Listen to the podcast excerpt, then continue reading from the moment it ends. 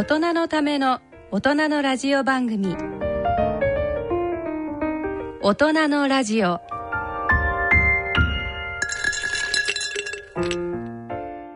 ご機嫌いかがですか？坪田和夫です。こんにちは。西澤邦弘です。こんにちは。久保田恵里です。この時間はご機嫌をテーマにお送りしています、今回のご出演は慶應義塾大学医学部教授の坪田和夫さん健康医療系出版プロデューサーの西澤邦弘さん。メディカルプロデューサーの久保田恵里さんの3名です。えー今月はどんな月になりますでしょうか？大人のラジオ進めてまいります。大人のための大人のラジオ。この番組は野村証券ほか各社の提供でお送りします。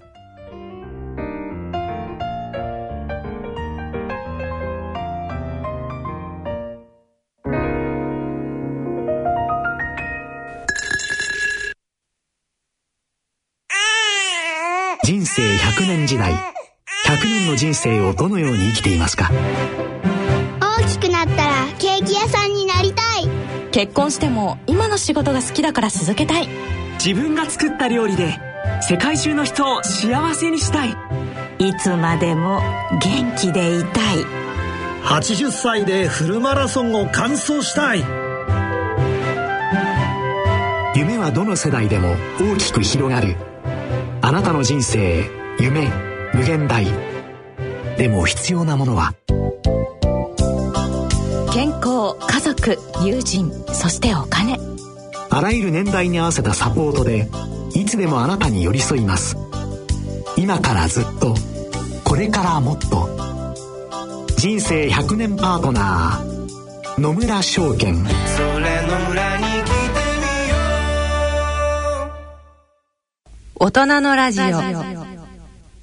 はいえっ、と今10月になりまして、あの目の愛護デーも先生近くて、ええ。眼科医としては忙しい、ああ そうというかいろいろなねもう。ね啓発えなえ活動があったりとか、はい。やっぱり一番一年間でいろいろなイベントが集中するんですかね、そうですね。やっぱり目の愛護デーにはあの日本眼科医会とかでもそういう目の検診やってますし、結構集まってます、先生では、うん。このまあこれ10月5日ですけども、ああの何かその日に、えーどっかで喋られるとか何かやられるんですか？えっ、とね、えっ、と、ちょうどその前後に、アイバンク啓発ミュージカルっていうのをやりますのと、あの定番の。そう、定番の、はい。それから、まあ、うちの僕が行くわけじゃないけど、眼科の医局の先生が、はい。い、まあ、いろんなとこで、まあ、講演したりとか、検診を無料でやったりとか、そういうことやってます。あと先生、9月にはね、結構国際禁止学会が日本で開催されてそうなんですよ。そうなんねですよ。先生大注目の禁止研究の。そう、第17回、はい。国際禁止学会っていうのを東京医科歯科大学の大野京子先生が主催しまして、えっ、と、900名も世界中から集まった。へえで、禁止って今までよく分かんなかったんだけど、えだいぶいろんなメカニズムが分かってきて、すっごいディスカッションでした。ああまあここのとこあのこの番組でもねええ。先生にいろいろお話しいただいている遊んでる時間が少ないんだとか、あのありますけどもあのどんなあのホットトピックが一番僕が面白かったのは、ジョンソン・ジョンソン社がやったい。イブニングセミナーでですね、え今ね、世界の医療費って8兆ドルなんだって。8兆ドル、うん。だから800兆円。はあなんかどのくらいの すごい、すごいんだよ。それで、それで、えっ、と、これがですね、はい。えっ、と、今のまま禁止が進んでっちゃうと、失明原因のトップはもう完全に禁止になって、禁止関係だけで1.2トリリオンダーだから1.2兆ドル。それってじゃあそれ100 120兆円よ。120。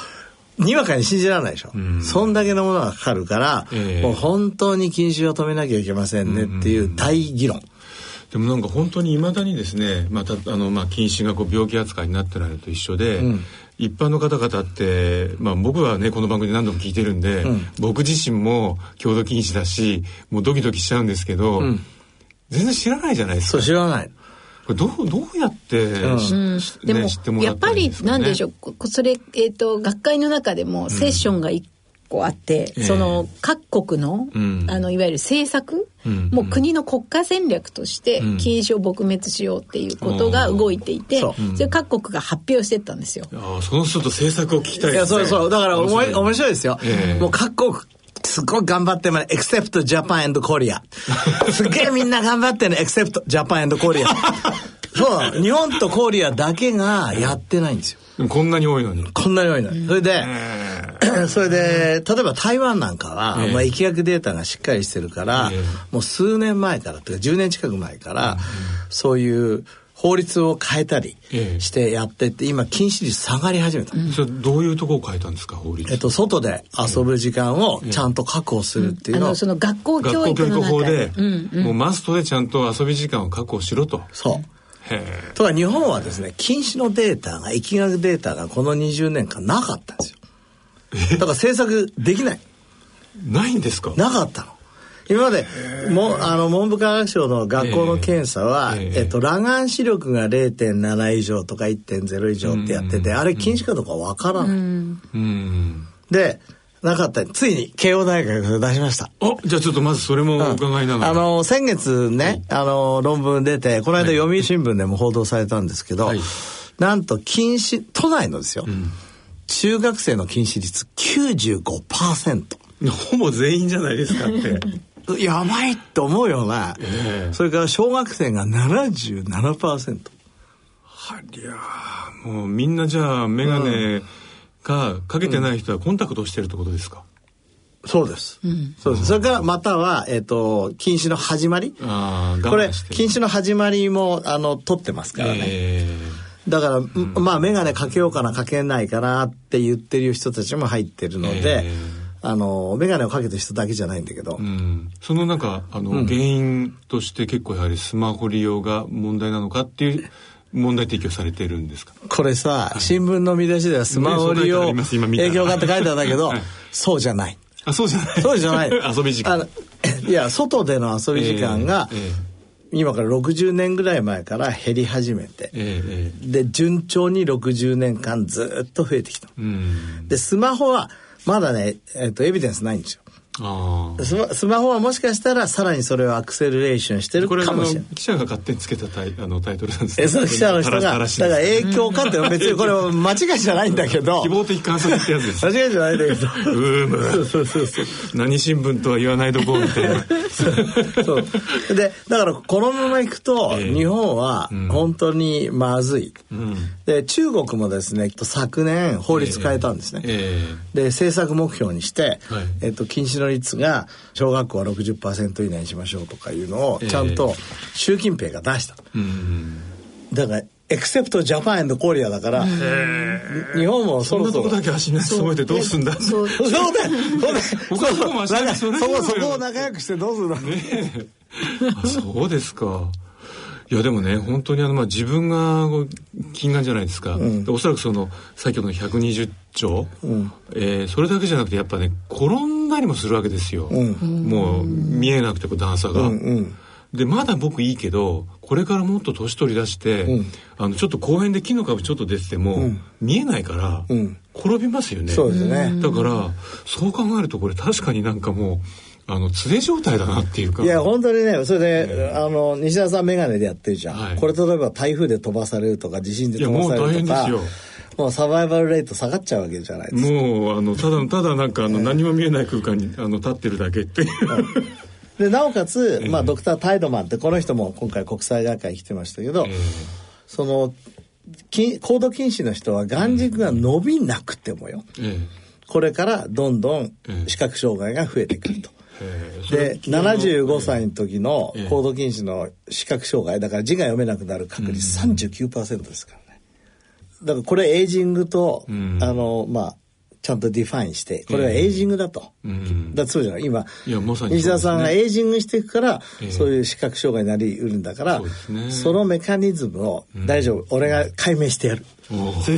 ちゃんと僕なんとかなりますか？はいなんとかなるように、ええ。まあ頑張る。まあ、ななんなかったらしすいません。いやでもね本当にこうあのやはり目ってあのもちろんカメラでもありますけどその時計的な機能もあったりある意味非常にこうやはりね、脳の出口として重要な器官だっていうのが、うん、いや本当ねあのこの放送を通じて僕はまあよく理解してきたと思うんですけど、うん、あのまあ、中途半端かもしれないですけど、うん、本当でもなんかこの問題ってなんとか伝えないとまずいですよね。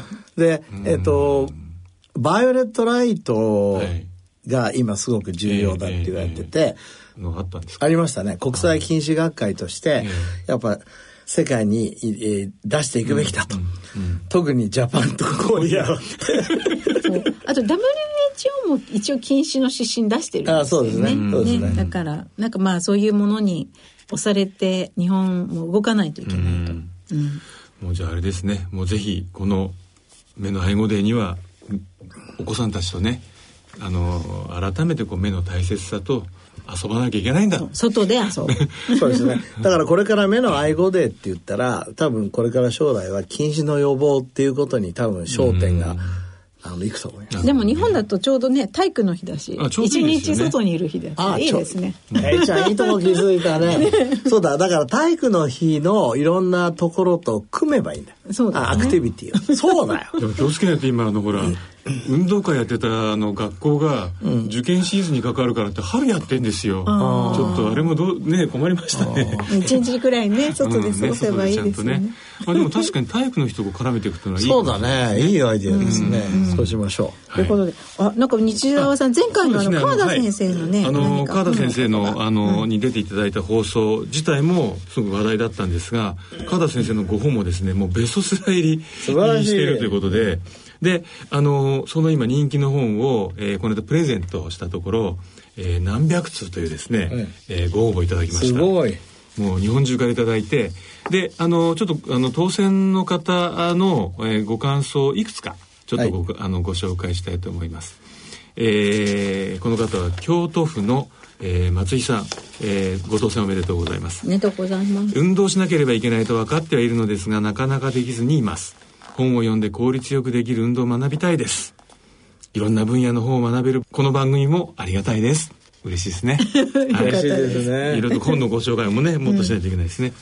うん、これは、あの、ちょっと、もしかしたらこれ、今、坪田先生にもコメントいただいた方がいいかもしれないですけども、ええ、岩手県の、えー、松本さん、えー、ご当選おめでとうございます。えーヒットの運動をするとミコドミトコンドリアの数大きさが変化し酸素消費量が増えて、えー、体の脂肪が減少するとのことでした。もっと詳しい内容を知りたいのでプレゼントを希望しますと、えー、おっしゃってるんですけど、えー、要約すると。要約すると、はい、そのヒートの運動をしてる効果がその時だけじゃなくて、はい。うん、その後もずっと続くんですよ。それがそのもうミトコンドリアという細胞の中にある器官レベルで起こってる。そう。で、うん、大体どのぐらい続くかっていうと、うん、48時間、うん、だからヒートは48時間に1回した方がいいってこと。4分ぐらいででも48時間48時間に1回。だから24時間に1回やったらもちろん全然。そう聞くとなんか超得ですね。超得ですよ。今までのあのなんか2時間とか運動してるの何だったんですか、ね、フルマラソンとかどうしたらいいんでしょう。だからたらたら僕もやってたんだけど、あのまあ昔からミトコンドリアをまあ刺激しろって、で、またさ、か先生がこうやってさ、また教えてもらうとさ、ヒートって頭に入るじゃん。はいはいともう苦しくて、はあ言いながら、ヒートとか言いながら頑張ってる。でも4分間。そうそう、4分間、頑張ってます。ということで、はい、あのー、4分間で、2日お得。2日、48時間。そうそうそう。もうちょっとあんまり今までそれだけお得な運動を聞いたことがないので やっぱり、えー、みんなみんなでやりましょうということで、うん、えー、あとちょっとあのご感想などはあの省略させていただきますけれども、えー、栃木県の、えー、高木さん、えー、そして、えー、東京都の、えー、大木さん、えー、そしてえー、っと倉田さんは、えー、千葉県、えー、これらの、えー、5名の皆様に、えー、番組の方からも送らせていただいていると思うんですけれども、えー、また面白かったら、えー、おはがきください。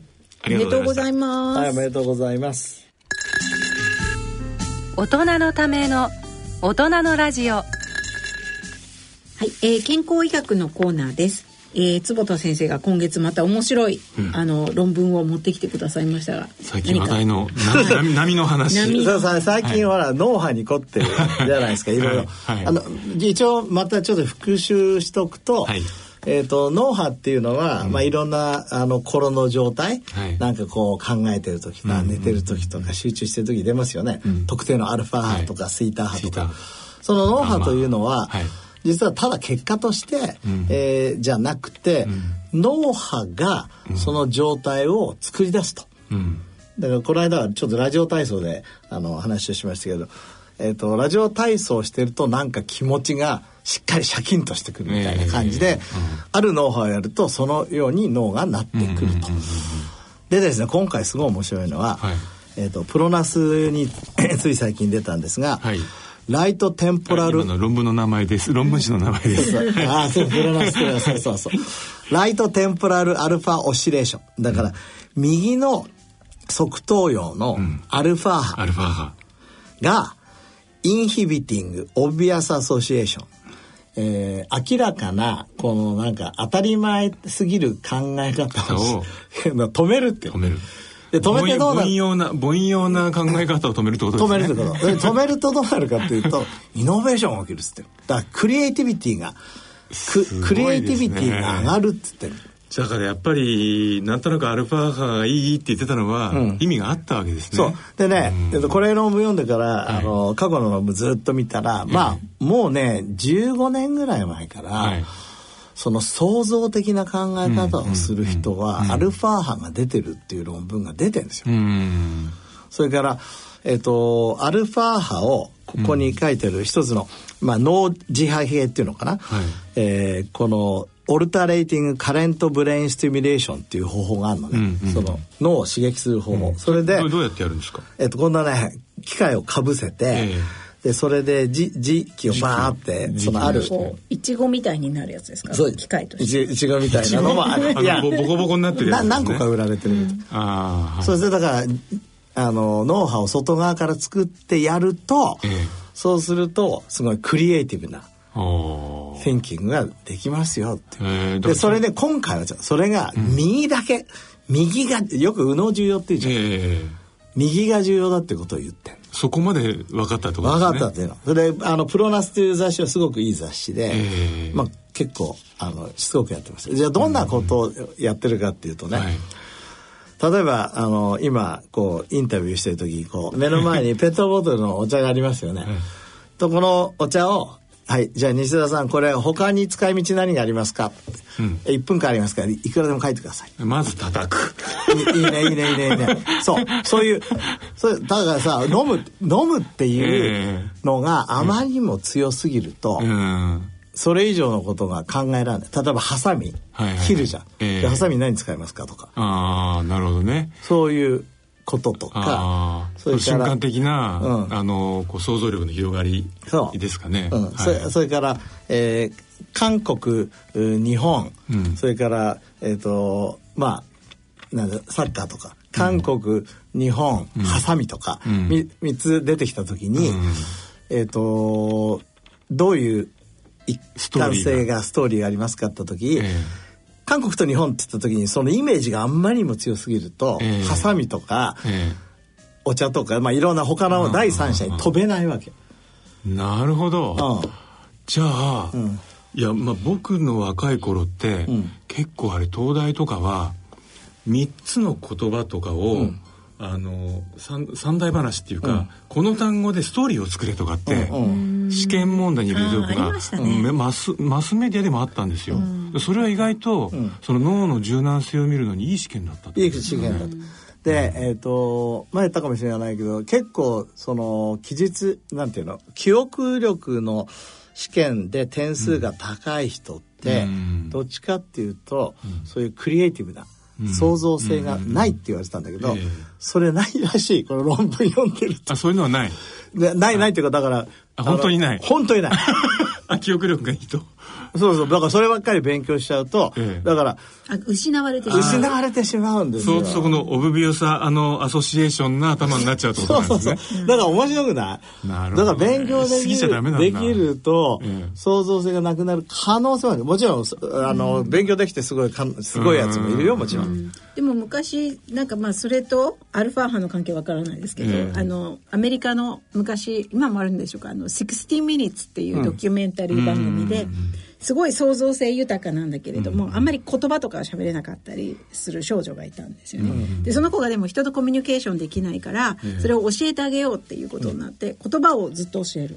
とそれまですっごい絵を描いてたのに、コミュニケーションを教えて勉強を教えてって普通のことを教えてったら絵が描けなくなっちゃう。ああ。そうそうだからオッピアスをし、そうそれが2年間ぐらいの記録に残ってて、で人間の才能とかあり方って何でしょうっていうのがそのだから全然違った考えとか全く縛られない考えをするっていうのはすごく大切だしそれが右脳と関係してるしでアルファ波ってどっちかっていうとなんてぼんやりとか、寝始めとかに出るんですよ。ねやっぱ落ち着いてきた時、僕ねすごいわかりやすいやっぱりね時差で眠れない時ってすっごいアイデアがいっぱい出てくるの。で前も僕これ言ったかもしれないけど僕自分のあのベッドの横にこのぐらいちっちゃな、まあ、5センチかける5センチぐらいの紙が置いてあって、でそれからペンがあの、紐で吊るしてあって。すごいな。そう。それで、発明家だ。えー、発明家ですよ。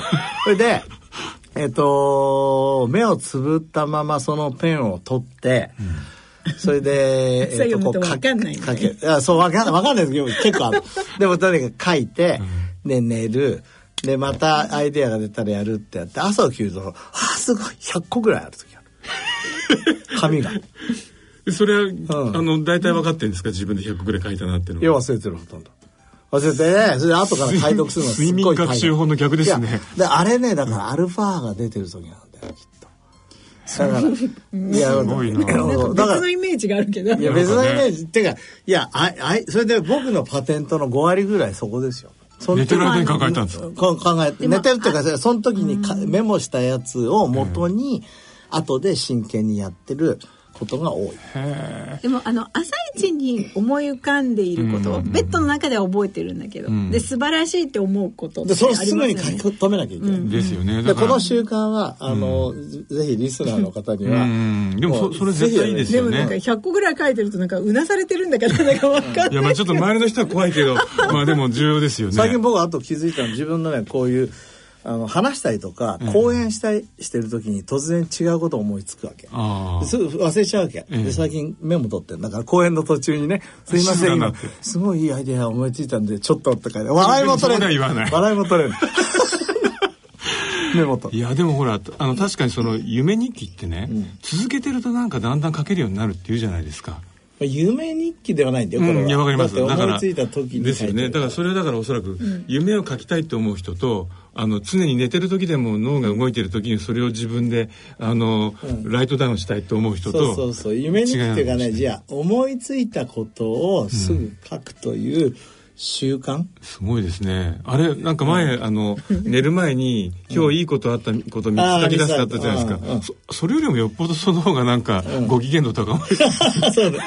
あ、でもね、でもね、アイデアありすぎると寝れないことあるから、わざとこうやって、あ、神様今いいんですって言って、こうやって寝ることあるよ。ああ、そういう時は？うん。あ、もういっぱい来ちゃうから。いっぱい来ちゃうと、これ寝れない、いっぱい書かなきゃなんないから。佐藤柏さんとなんか対談した時も「坪田先生って面白いですよね」って話になって「西澤さんどんなことが最近面白かったですか?」いやねあの朝外に出てあの空を見上げるそうすると朝なんかねあの空を見上げてるやつなんかいないからあの神様がねこいつは面白いやつだと思ってくれる。いやあのポジティブな発想はちょっと理解ができないけどすごい。今日またあのそれについてちょっとあのあの美貌録に書いておかなきゃいけない。寝る寝る前に寝る前にはこう万歳をしな。いでそのまま寝ちゃうんですか万歳したまま。というかそうそうこうやってねだから腰が痛くなるから、えー、結構途中で途中でもういいですか、うん、そうそう。ここのねでも話ね、えー、一番授業でも受けるね。いやでも先生その時の あのの脳波の状態を、うん、ぜひその一度脳波計をつけたまま、ね、そうそうそうそうそれで真剣にやっていくべきですねこれからね、えー、だってこういうアルファ波みたいなものが分かってきたから、えー、面白いですね。でも、アルファ波もよくあのアルファ1とかアルファ2とかいいじゃないですか、うんうん、どっちがってのは特にこの研究では、えっとね、7から13で、アルファ1とか言ってもちょっとあの7から10ぐらいで、えー、10から13ぐらいがアルファ2って言われて、うんうん、まあいろんな言い方がある、えー、なんかあと昔なんだっけロンドンオリンピックの時に、うん。うん、なんだったっけアーチェリーかなんかのチームが、やっぱり脳波で点数上げるっていうのをチームで取り組んで、うん、なんかなんだってなんか忘れちゃいあの詳細は忘れたんですけど、こうシータ波となんとか波のバランスでこのぐらいになった時が一番的が狙えるみたいな、うん、そん。なこともできるってことそうでそれをこうかあのはめてみん。なが練習したっていうのが一回記事になっ。昔のなんかのちょっと宗教みたいな感じがするんですけど、えー、そう。まあでもでもそういうそういうノウハウというものが見直されてて、うん、そういうもので新しい時代がね、うん、来るかも。しれない。で、まあ、今回もだから結局、うん、自分であのアルファ波を出せる人はいいけど、うん、そうじゃなかったらやはり外から入れられるって話なわけですよね。そうですね。そうそうそうすると、うん、その母音用なロジ,、ロジック回路が、あのおいおいってきき切れてクリエイティビティが出てきますよと。その oscillation の、えー、えーと周波数によって機能が違うから、えーえ。ーこの間西田さんのご紹介で、はい、ほらインタビューに来た時には、はい、あれはガンマ波で40ちょちょっとだけその話もいいですか、うんうん、そうあのこの間坪田先生にですねあの日経 BP がやってる Beyond Health というですねもう最先端のあの医療とか健康の研究に関して、えー、脳波のねお話を先生に伺ったんですけどぜひあの皆様あのビヨンドヘルスにアクセスしてほしいんですがもしかしたらまだこの放送が、えー、流れる時もですねアクセス数一番に輝いてるかもしれないです。もうあの少なくとも、えー、今ずっとまだ一番状態だというぐらいこう話題を呼んでいる、はいインタビューなんですけどそれが前そうですね。40Hz の周波数を与えとくと、はい、アミロイド β、まさにアルツハイマーの病が減る可能性があるっていうのを理平剤がセルとネイチャーで出して、はい。まあ、僕たちはそこの研究も始めまして、まあ、眼科としてね、えー、まあこれから僕たちももうちょっとあの結果が出てきたら、うん、あの、まあ、ラジオね、まだなんか言えないこともあるんだと思うんですけど。話せるん。じゃないかととアルファ波もなんか本当は言いたいこともっとね。ねあの終わりになるんじゃないかと思うんですがまたそれは具体的な実を結んだ時にってことですかね、はい、でも先生あのあ今昔からアルファ波ミュージックとか結構あるじゃないですか、ええ、あれはあれ聞いてもいいんですか？いいと思います。今だからガンマ波っていう 40Hz の音っていうのが、えーえー、インターネットでもうバンバン出てる。うん。ガンガンマ波も音楽にはできるんですかね？ガンマ波を今音楽にしようと僕この間やったらすごい低いんですよ。ドードードードードーみたいになっちゃって結構難しい。で昔からあるそのねバロックのとかの通奏低音みたいな感じで、うん、あのうまく流れるとき綺麗ですよね。弦楽のこうね、いいですよね。そういうとこもだからあのもしかしたら音楽が気持ちいいんだけど本当に気持ちいいとか、うん、音楽が我々に感動を与える理由っていうのが分かってくるかもね、うん、こういうのが、うん、一つだけ伺っていいですか？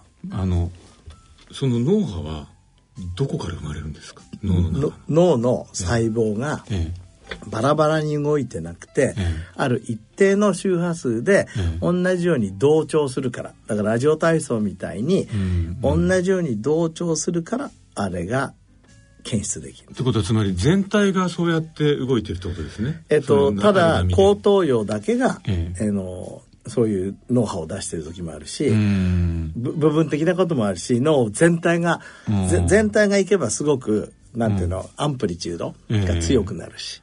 それはだからその指揮者がどこにいるのかわからないけれども、うん、楽団のようにそうですね。なんかあのその時々によってそうですね、えー、出していると。そういうイメージですよね。すごいな。なんかこうメトロノームをこうあってだんだん周りが合ってっちゃうみたいな、あそうだね、うん、同調するってことですね。そうそうそう、うん、それで同調していくことによってでも機能が出てきて、その機能は無理やり同調させてももしかしたら出てくるかもしれないっていう話で、まあこれから、うん、えー、見ていきたいと思います、うん、はい、はい、楽しみです。はい、ということで健康医学のコーナーでした。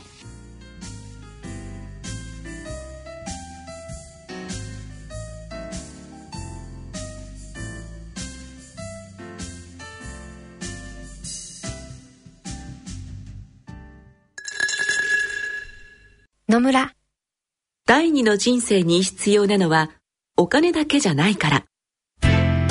ゆったりとした旅を楽しみたい。健康はもちろん若々しさもまだまだ保ちたい。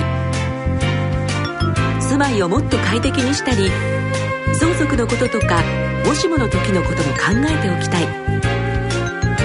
セカンドライフのために知りたいことってたくさんありますよね。あなたのハッピーなセカンドライフのために。野村証券の本支店ではさまざまなスペシャリストを講師にお招きして野村のハッピーライフセミナーを開催しています。詳細はウェブで「野村のハッピーライフ」と検索してください。なお当セミナーではセミナーでご紹介する商品などの勧誘を行う場合があります。それの村に来てみよう。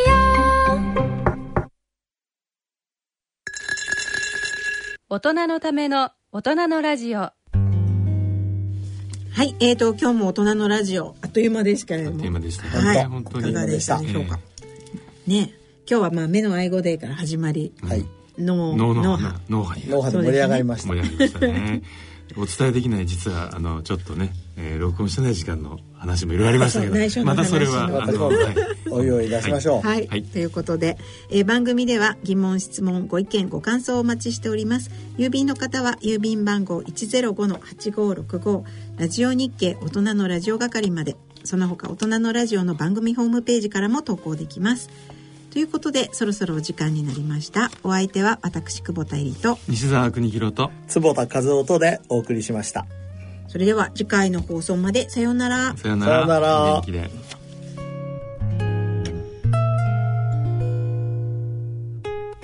大人のための大人のラジオ。